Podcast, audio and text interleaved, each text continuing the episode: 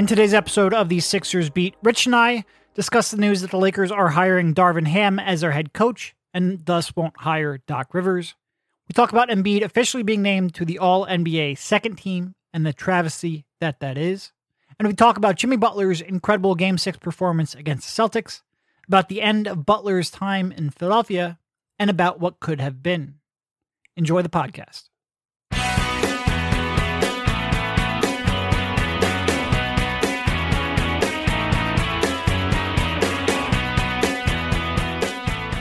All right, welcome everybody. This is Derek Bodner, joined by my cat who just jumped up on my desk, and also Rich Hoffman on the Sixers Beat, part of the Athletics Podcast Network. How you doing, Rich? Derek, I'm good. I uh I was watching some basketball last night, and uh there, there was a guy who was pretty familiar. He's he's pretty good in these third and fourth rounds of the playoffs, but second round of the playoffs too. But uh Yeah, so there I guess there's a couple of small things to talk about. No major news here over the past week. We're kind of in that portion of the schedule. which Uh, which by the way, it, it makes podcasting a little bit harder, but it's nice. It is, it's- it is. A, a couple of weeks of just not a lot of stuff happening. That's okay. Well, especially for fans, because I feel like you get your heart ripped out every uh, I don't know mid May or so, maybe a plus or minus a month depending on uh on the COVID schedule. But you get your heart ripped out in mid May. I think you guys need a couple of light weeks, even a month, until we really get back into the hardcore uh, fretting over the team. Which I mean, it's going to happen because we have a contract to talk about coming up here soon. But a couple of small, minor pieces of news. First of all, the Lakers uh, hired Darvin Ham as head coach, so no, uh, you know, you're not losing Doc Rivers. Depending on where you fall on Doc Rivers as a coach, depends on whether you're happy or sad. Um, but Doc Rivers, by all accounts, and I think we both said that if Doc doesn't go to LA, he is going to be back as a Sixers head coach. It is certainly looking like that is the case. So you've got that little piece of news. You've got Joel Embiid officially being voted to second team All NBA. Uh, he has never made the first team All NBA. He ended up with 57 first team votes, which he got 57 first team votes. Jokic got 88. So clearly, a lot of players vote, or a lot of voters voted for both of them on their first team. There was more of a concerted effort to get them both on the first team than there ever has been. But because of the NBA's screwed up accounting system, Joel Embiid, even though he had more points than Jayson Tatum, is a second team center. And then you have Jimmy Butler going all Jimmy Butler. Where would you like to start? Let's start with the two tangible Sixers things now. So let's let's go the order that you said those three things. Yeah, I mean, look, I think both of us, you know, we go back to our, our last pod. Both of us, I think, thought that Doc Rivers was going to be back as head coach. The Sixers have pushed back very strongly that there was ever a chance that he was leaving. They have certainly spoken um, that they want him back, both on and off the record. The one sort of hanging possibility was the Lakers. Yep, and I don't I don't um downplay or it's not that I don't believe that the Lakers didn't have interest in Doc Rivers, but the thing about Doc Rivers is he's under contract for the next few years for the Sixers. So wanting him and delaying your search as long as possible, that's fine, but Doc Rivers had to actually leave Philadelphia and the Sixers had to be willing to let him go. So, you know, at that salary, I, I also wonder like, you know, would Sure. Josh Harris actually want to, you know, get rid of Doc Rivers? But he, uh, yeah, I think he's going to be back next year, which is I, that was the likeliest outcome all along. But yeah, I mean, it was it was obviously there was a lot of chatter around the league about the Lakers wanting him. But yeah, I don't know if I have too much on that because I feel like we have discussed that a lot here over the last couple of podcasts. Unless you have any other sort of stray thoughts before we move on. no, just just putting a bow on it. Just just saying that that was the uh, the only outcome that really was going to change things, uh, in our opinion. And now it's off the table. Yep. So All right, so Joel Embiid, a second team All NBA center for what is this? Fourth year in a row? I'm getting my years mixed up. My brain's year pretty fried. Fifth year in a row. No, or no, wait, it's not fourth year in a row. I think it's four out of five because remember he didn't yeah, make it the one had- year. He had he missed a lot of time. Yep. But by the way, it, another some more evidence the, the idea that Ben Simmons was ever a better player than Joel Embiid is ridiculous. The year that Ben Simmons makes the All NBA team and Joel Embiid completely misses it, no coincidence that that was the Sixers' worst year by a mile over the uh, over the past Oh, sure. five six five Sure. years. So Yeah, so he has uh, all NBA second team in 2017-18, 2018-19, missed it in 2019-20, then made it in 2021-22, 21-22. Nope. Too many, I can't. Made it in 2021, 20, 2020, 2021, and then 2021, 2022. you should have just said 2021. He, he, he made it in four of the last five years. He missed 2019-20. Is Sounded what I like was eight trying- years with the way you were talking about it. Anyway, all NBA second team. It's What's just, the word I always screw up, by the way? I forget, but you screwed it up two podcasts in a row. anyway, you know, I think this is something that you and I both thought was an eventuality because the NBA system is so broken. You know, and while they allowed the media to submit, submit ballots with Embiid at either forward or center, and while those votes did add to his point total, you can only be eligible to make the team at one spot, which is whichever position you received the majority of your votes at. So even though he's getting first team forward votes, he can't actually make the first team as a forward because he received more of his votes at center, meaning he would have needed a higher point total than Jokic in order to make the first team. So having more points than, say, Tatum doesn't matter at all since Embiid couldn't make the team as a forward. Um, and now, even though he's you know one of the two or three best players in the league this year, I, I think I saw StatMuse say the only time that a player has finished in the top two in MVP voting and did not make first team All NBA was Joel Embiid last year and Joel Embiid this year. And it's just like whatever system we're devising up here, and it seems like this, the NBA is sort of like creeping towards positionless teams by allowing you to vote, you know, increasing the flexibility and where you can vote players at, but keeping this stupid system about only being able to slot in where you get the most votes at. It's just ridiculous. Like there had to be a near unanimous, coordinated effort to say, everyone vote Jokic at center and Embiid at forward, and that was the only way that they were both going to make the first team. And it's just, it's silly. It's just silly. So I think they're going to change it. I, I think they're going to change it next year. If- like I think they're they're pretty sick of this criticism because it's such a stupid system. It's ridiculous. He should have been on the first team both of those years. Now I don't know what they'll do. Maybe they go two front court, two guards, and a wild card, and they just group the centers in with the front court. I would be fine with that.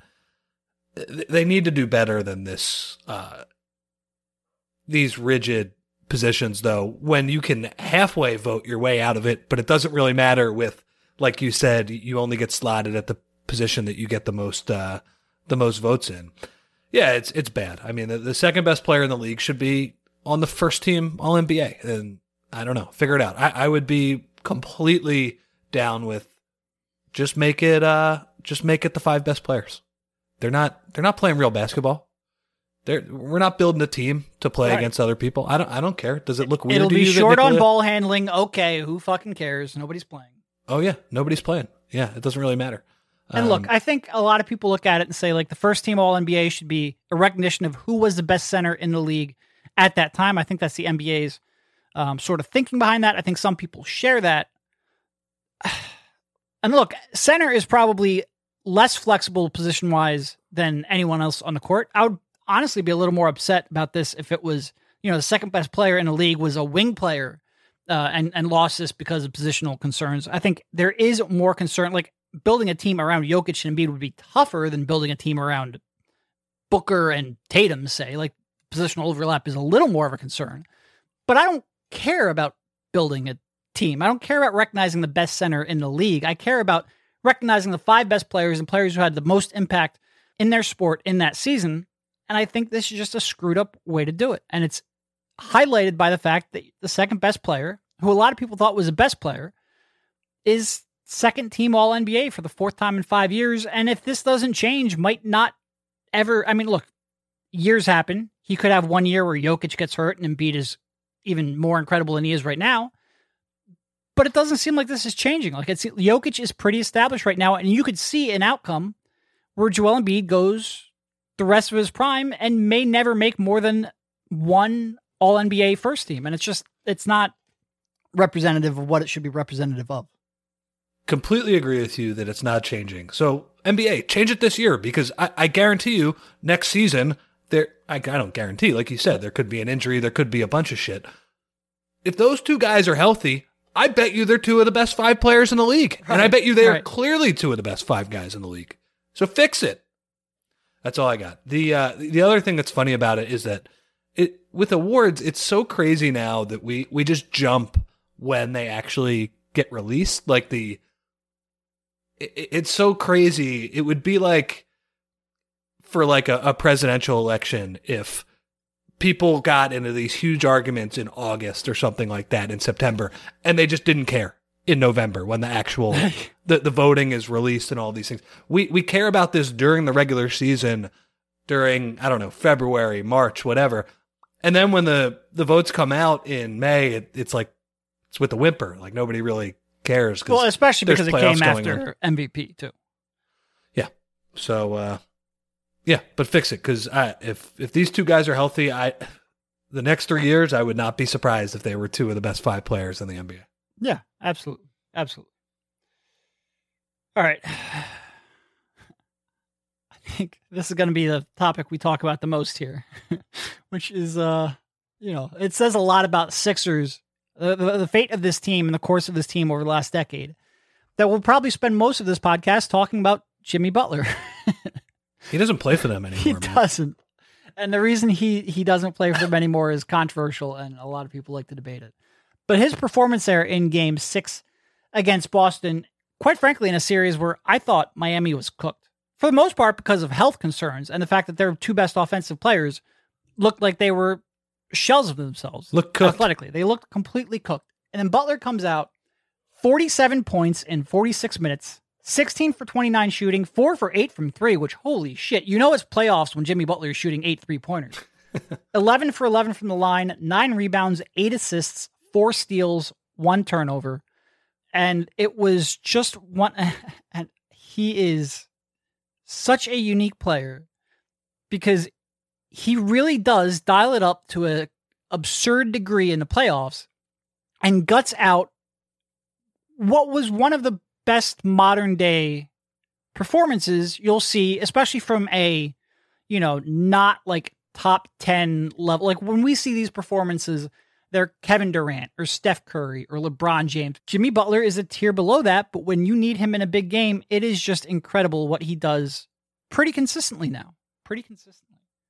And I remember, and this sort of goes back to a lot of us, like sort of the dumbass conversations you can have early in people's career.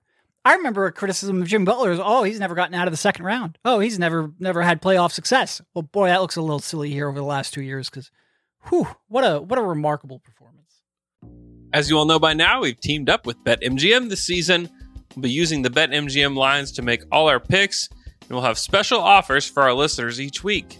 If you haven't signed up for BetMGM yet, Use the bonus code TA Basketball, and you'll get a one year subscription to The Athletic. Plus, up to a $1,000 first bet offer on your first wager with BetMGM. Here's how it works download the BetMGM app and sign up using bonus code TA Basketball. Make your first deposit of at least $10. Place your first bet on any game. Claim your voucher for a one year subscription to The Athletic. 21 plus to wager. Visit BetMGM.com for terms and conditions. U.S. promotional offers not available in D.C., Nevada, New York, and Ontario. Gambling problem? Call 1-800-GAMBLER. In Colorado, D.C., Illinois, Indiana, Louisiana, Maryland, Massachusetts, New Jersey, Ohio, Pennsylvania, Tennessee, Virginia, West Virginia, and Wyoming. Call 1-877-8-HOPE-NY or text HOPE-NY. Call 1-800-NEXT-STEP in Arizona, 1-800-522-4700 in Kansas and Nevada, 1-800-327-5050 in Massachusetts, 1-800-BETS-OFF in Iowa, 1-800-2707-117 for confidential help in Michigan. In partnership with Kansas Crossing Casino and Hotel. In Ontario, if you have questions or concerns about your gambling or someone else close to you, please contact ConnexOntario at 1-866-531-2600 to speak to an advisor free of charge. Sports betting is void in Georgia, Hawaii, and Utah, and other states where prohibited. Promotional offers not available in Nevada and New York. Don't forget, if you haven't signed up for BetMGM yet, use the bonus code TA Basketball and you'll get a one year subscription to The Athletic, plus up to a $1,000 first bet offer on your first wager. You mentioned LeBron. It was honestly reminiscent of LeBron putting the smackdown in 2012 after uh, after the Heat got down 3-2 against the uh, against Doc Rivers' older Celtics team and he just he completely lit them on fire. Now, I will say the difference between those two games was I think the Heat were a better team back then, obviously, big three level, and the Celtics were probably a worse team. They were an older group with Pierce and Allen, I think was, yeah, Allen went to the Heat the next year, and, and Garnett. Uh, what was impressive to me, I, to me, I, I look at this series, super ugly series, has had a lot of blowouts and bad games. To me, Boston is the better team. If they lose For this sure. series, Yep. they're going to be kicking themselves because that team is. There was a play that Legler showed last night. It was the play, I think it was like 98 98, where the Heat are attacking Derrick White. And they, they did that pretty much the entire fourth quarter, where, you know, Gabe Vincent is the guy who gets attacked on one end of the court or Strus or somebody. And the Heat's best option to attack the Celtics is Derrick White. No. Derrick White is a very good defensive player. And he's the guy that Jimmy has to go against because Boston is unbelievable defensively. And, and by that point of the game, the Celtics said, you know what? We're hard hedging like this is JJ Redick. And I'm sorry, Derrick White, you can't guard this guy. It's, it's ridiculous. Uh, wh- what a performance. The Heat had nothing, I would say, for most of the second half offensively. They had a couple of ridiculous Strus threes, and I know he had not made shots for most of the series. But man, that was that was something. And you know, who knows? Like I, I would not be surprised Boston wins by 10-15 in game seven. Because again, I, I think they're just a better team.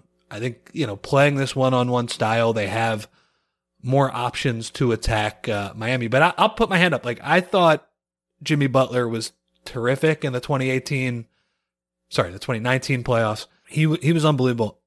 I was really worried about how his game was going Hundred to age, hundred percent. and I don't think I've ever seen. I, and I'll say like th- there's two things um, at play here. Number one, I mean, obviously he keeps himself in great shape, and everybody says that, and that's that's a huge part of it. Like you know him uh, taking care of his body, and despite not being a great three point shooter, just you know finding ways to still be explosive, all that stuff. You said it though, man. I've never seen a player kind of pace themselves like this Yeah. and just turn it on in the playoffs where, you know, he's a very effective regular season player, but he's not going all out like this. And he's had like that obviously is the crowning performance. He's had like three or four just unbelievable performances in these playoffs. Go back to the bubble, he had a bunch too.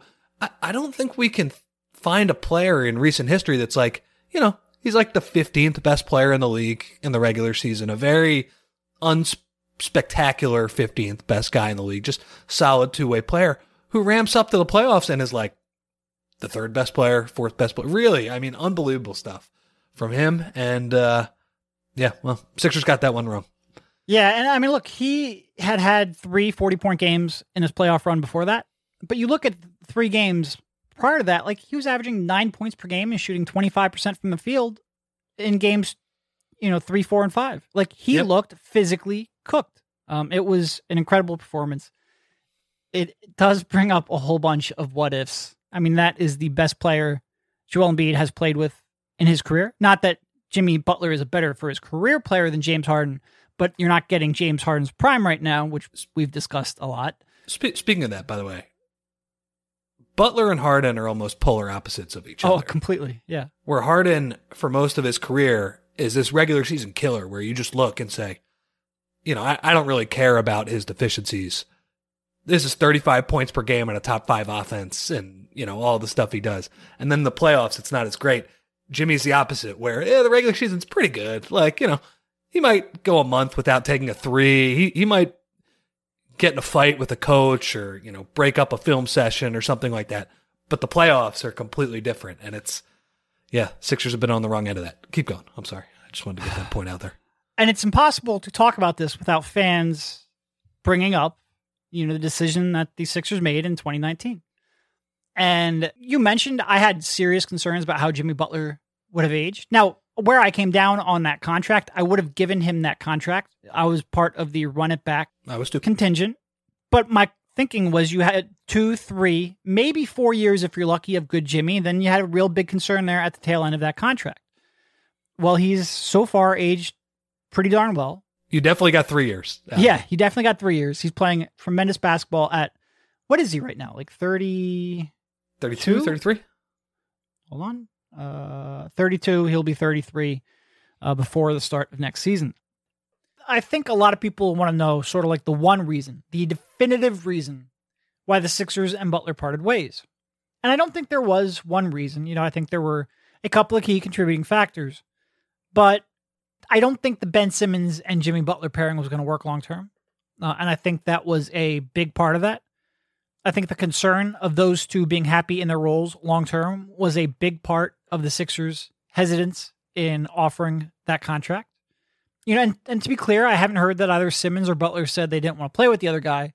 But I also think everyone involved, from the coaching staff to the front office, you know, to Butler and Simmons camps, had concern about that pairing.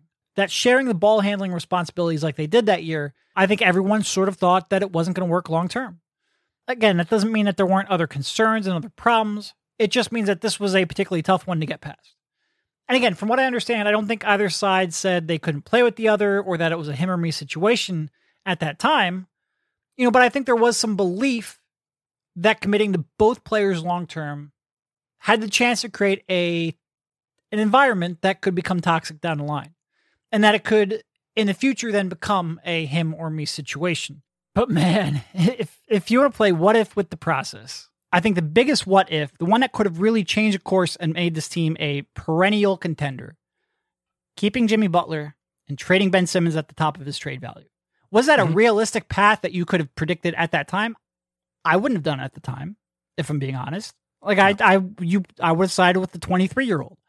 And I think the Sixers had more information than us, and maybe you hold it. Certainly, you hold them to a higher standard than two yahoos on a podcast. But they had more information about Ben, his mental makeup, about Jimmy, and the way he prepares and takes care of himself. Like they had a lot more information to work with than we did. Even so, it would have been real tough to pick Jimmy Butler at what was he 29 going on 30 at the time over the 23 year old who had made two All Stars and looked like he had a lot of room to grow. And would make third team All NBA the next year. Yeah. So it's easy to look back and say, wow, those freaking morons. But man, if you could have just gotten those two evaluations right, like imagine, and a lot of this goes like a lot of times when we go back to, and because I think uh, if we had to rank the mistakes of the process, like Markelle Fultz's draft would be up there too. Then it would be pushed back Well, if Jayson Tatum was off the board, there weren't very many uh, avenues for you to go to. There weren't many great players to take. Um, but a lot of them is the opportunities that you turn down that we don't even know about. And one of those is, well, how, what could you have traded Ben Simmons for at that time? It probably would have been a star level talent. Like you probably could have gotten a lot for Ben Simmons at that time. He was very highly regarded around the league, even with his deficiencies, given he was on a rookie contract given his age, given his athletic and, and defensive abilities, um, and given the fact that people still had hope that he would improve upon his weaknesses, he had a lot of trade value at that time. And if you had picked the right person and traded Ben at the apex of value instead of picking the wrong person and letting the, the better player walk and trading Ben for a guy in Harden who we have a lot of concerns about right now, your championship hopes would have gone through the freaking roof. Um, I do think there is a case that that is the one decision that has impacted them the most. It's one that I understand why they made, but it is certainly one that has impacted it the most. And it just keeps blowing up in their face. it really does. Every every every playoff run almost, except for last year when they were. I mean, and even in this year's playoffs, it's like not only is it blowing up in your face with Jimmy playing so well, all that stuff. No, no, he knocked you yeah, the fuck out. Yeah. yeah. he yeah he knocked you out and rubbed. And by the way, your superstar can't top can't stop talking and tweeting about him.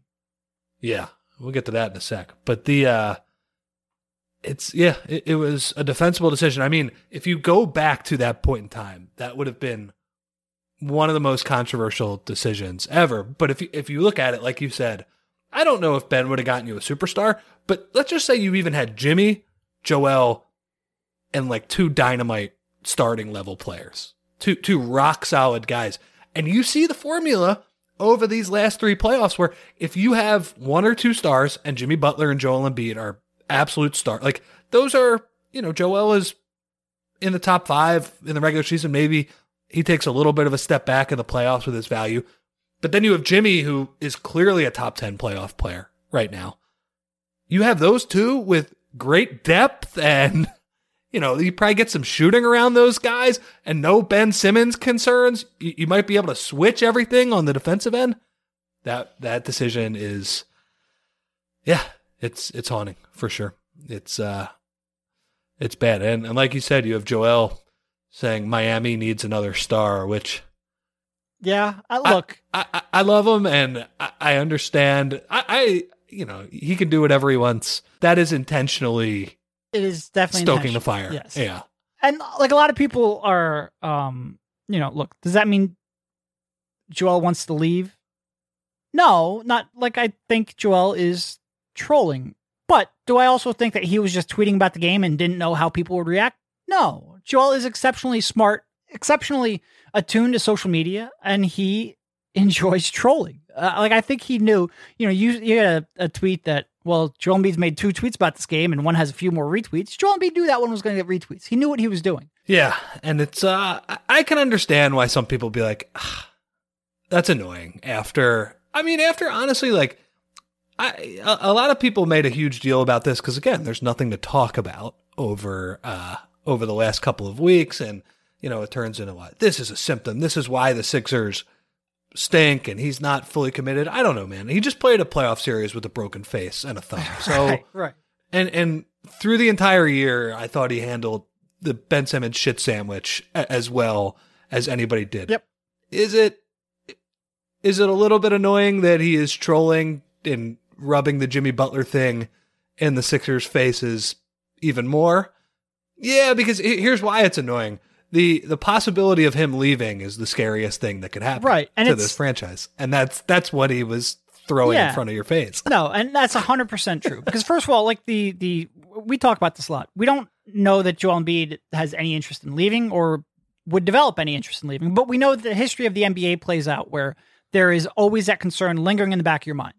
And for fans, losing Joel Embiid, him specifically him wanting out, is the biggest fear.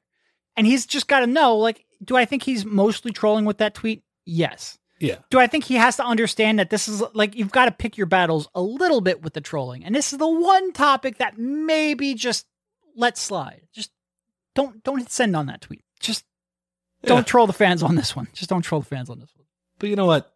It's it is it is what it is, and he will stop tweeting about it when Jimmy Butler loses in the playoffs. Which I don't know. We'll see. Could Could happen. could, Could be Sunday. Could be uh could be next week, or or maybe he'll be in Miami at the parade. Uh, I mean, they do they do text every day. They do talk every single day, apparently. So Oh, Yeah. look, there's like I understand why Sixers fans would be concerned about this because a the history of the NBA and b they're really really tight. Like that is not like that's legitimate.